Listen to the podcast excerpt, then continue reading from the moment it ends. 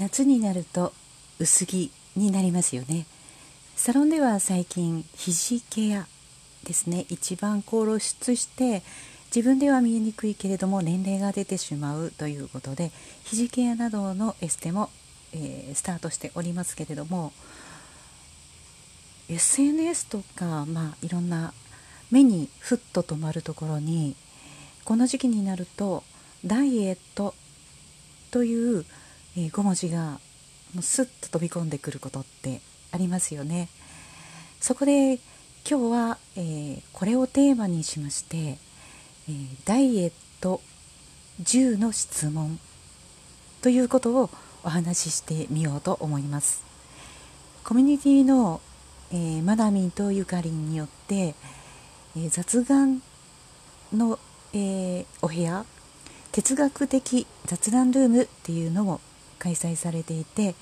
その中で先日ダイエットというものもテーマにされたようなんですがやはり、えー、まあ、男性も気になる方は気になるし女性はやはりこの薄着になる時ってこの5文字にはちょっとこうなんとなく意識を持っていかれるっていうことってありますよね。では今日はこのダイエットについてのお話を始めていきます。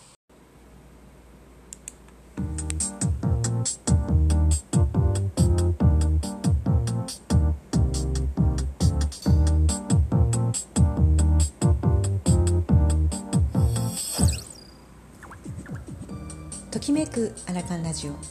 この番組はときめきをチョイスして毎日を楽しく過ごすための日々の発見。時々ためになるお話を配信しています。こんにちは。おはようございます。こんばんは。ちかです。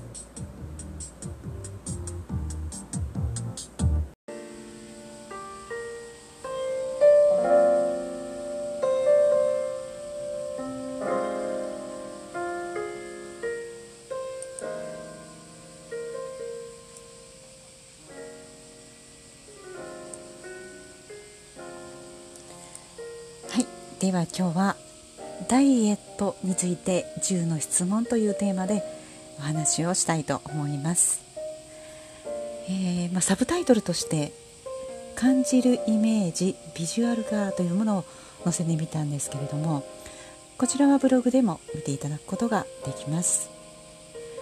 サロンのメニューにはですね肌質の改善エステそしてシェービングお顔やボディを沿っていくシェービング。そしてむくみたるみ解消エステ。まあこの一環として送信もあります。送信と聞いて皆さんはどんなイメージを浮かべますか？ダイエットをテーマに SNS や雑誌、えー、それからさまざまなメディアでもこの時期取り上げられることが多いダイエットというこの5文字。サロンではむくみたるみ送信としてこちらは体験をした後に継続メニューとして、まあ、取り上げているんですけれども。皆さんはダイエットをしましょうと聞いたり決意をした時どんなイメージを浮かべますか？例えば体重を減らすスタイルを良くしたい。綺麗になりたい。健康になりたい。あるいは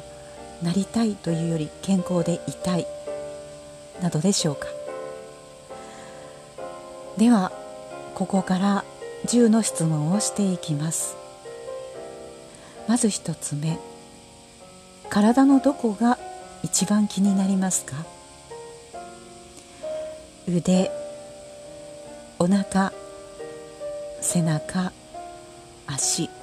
ヒップ。どこが一番気になりますか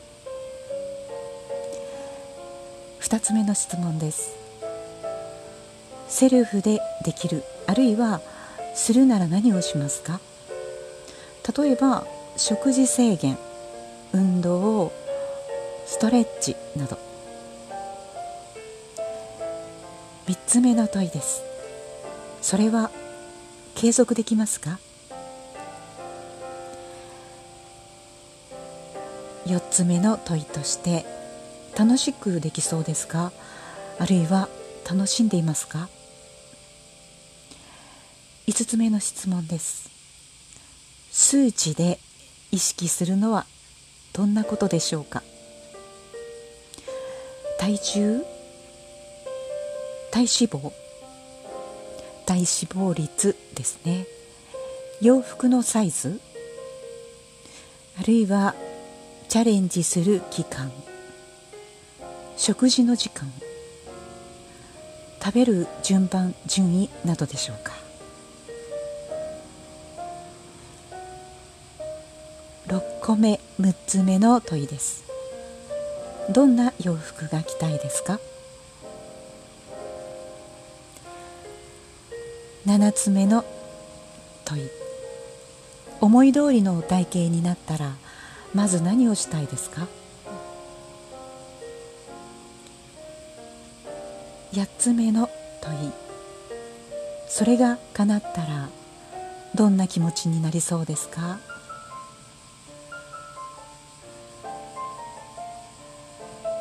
？9番目の問い。その時誰にどんな言葉をかけてもらえたら嬉しいでしょうか。そして最後の10個目の問いです。それはダイエットですか？送信でしょうか？この質問に答えていただいて向き合っていただくといろんな気づきが出てくるんですが、まあ、ここまでざっと質問させていただいた中で何か今気づいたことってありますか？冒頭に送信とダイエット2つの表現をしてみましたが皆さんの目的に近いのはどちらでしょうか？ダイエットってそのまま直訳すると本来食事や食べ物をメインに考えます。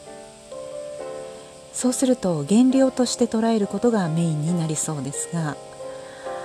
送信との、まあ、総称として捉えると決して体重を減らすのみでなくどんなラインが理想的なのかのイメージも大切だと思っていて運動やストレッチをする時のどこに効く聞かせるかのイメージって結果に違いが出たりします。以前お伝えをさせていただいた歩く時もそうでしたが働かせたい筋肉に意識したり座ることや立つこと一つにしてもそれは必要で食事を目の前に置いてもイメージすることってとっても大事です。それは突然チョコレートを食べたいなと思った時もそう、まあ、このウォーキングとか立つこと座ること以外でも一つ例を挙げてみると野球チームのピッチャーがどうしても出したい球速があって練習の時に肩や腕の振り方そして投げ方をイメージして丁寧にそれを重ねることで不可能だった速度が可能になる。つまり何？というと食べ方やその向き合い方のイメージを変えてみるということです。美肌作りもこれと似ていて自分の肌に向き合うことでそれを未来までつなげる思い。そんな感じでしょうか。ご自身と向き合うように食べ物に向き合うことが結果的にストレスをためにくく持続可能な総合的なイメージの、まあ、ダイエットにもつながると思っています。まあ、今日はこんな話今10個の問いを立ててみたんですけれどもどうでしょうか？何かスポーツをする時ってやはり何か目的があったりとかウォーキング一つでも、まあ、いろんな目的だとか目標がありますよね。でまず送信ダイエットというくくりでいくと食べることって一番先に何かトライをしようとすることだったりするんですよね。でやはりウォーキングだとか、まあ、ストレッチなど自分のこうイメージみたいなものってなんか浮かびながらしていることってあると思うんですけれども食べることの中の食べ物そこに向き合うことって今すごく大事なんだよっていうことが言われています。これは何にヒットさせているかといったらやはり脳なんですよね。脳に、えー、まあここから食べようとか私はこういう体質だから、えー、これは後で食べようとかそれから、うん、これは多分例えば私は糖質に影響が出やすいからちょっとそれは控えて、まあ、ご飯は少なめにしておこうとか夜はタンパク質のみにしておこうとかそういった捉え方をされることって多いと思うんですがさあ食べ物の食材をちょっとこう見つめてみるというかまず、まあ、食事の準備をしますよね。並べてみます。並べたら、まあ、決めた順番に食べますよね。あるいはスマホなど見たりとかテレビを見ながらもうあるものを口に運ぶということをただしている。決めた量をただ食べるということをされている方も多いと思います。私自身もそういう感じが、まあ、多かったというかそんな感じだったんですね。で今日一番メインでお伝えしたいこととしてはその器にのせた食べ物食材それを少しこうもう一度見つめ直します。今日この中でどれぐらい私は一番食べたいんだろうとかどれぐらいの量を食べたいんだろうこのお味噌汁に入っている具は今日は何と何でこれはどんな風に作られてどんな風に料理していたかなとかそんな時間をですね少しこうその置いた食材をこう見つめてみるというか。それを見て食べる前に少しの間だけちょっとこう自分に問いを投げかけてみるんですね。するとあここまでの量は今欲してないかもしれないなとかちょっとこの先ほどお味噌汁という風で例を出したのでお味噌汁に入っているお豆腐としましょうか。お豆腐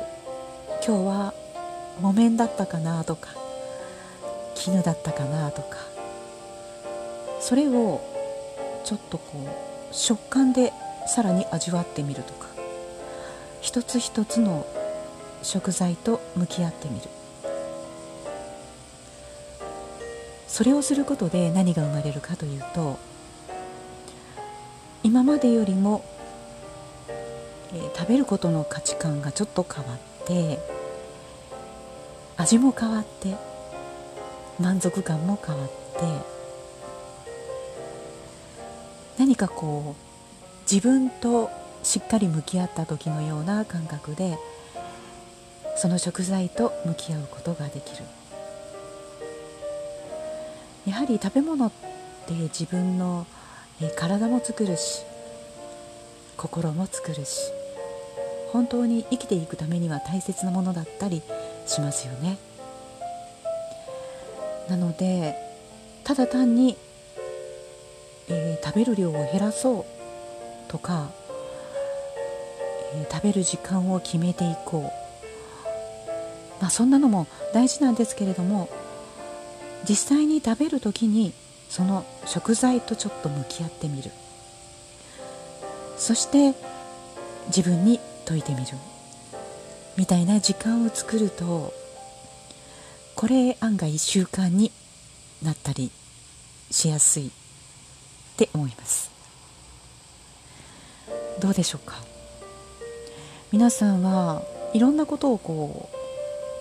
今向き合うとかもう本当にこう潜在意識の中に潜り込むとかそういったことをされることを増やしたりとか、まあ、あるいは瞑想の時間を持つとかそういった時間を大事にされる方って増えてると思うんですけれどもいざダイエットっていうものに取り込むとするとなんとなくちょっと過激なイメージってないですか？我慢しなきゃいけないとか頑張らなきゃいけないみたいななんとなくすごくこう気持ちをかなりハイに持っていかないとできない。でまずそこに壁があるような気がするんですよね。なので今日は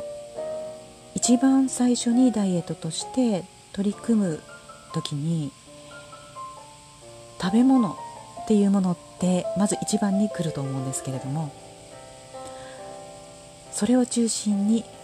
10個の質問をしてみました。ちょっと意味がよくわからないかもしれないんですけれどもやはりこの体のね痛みとか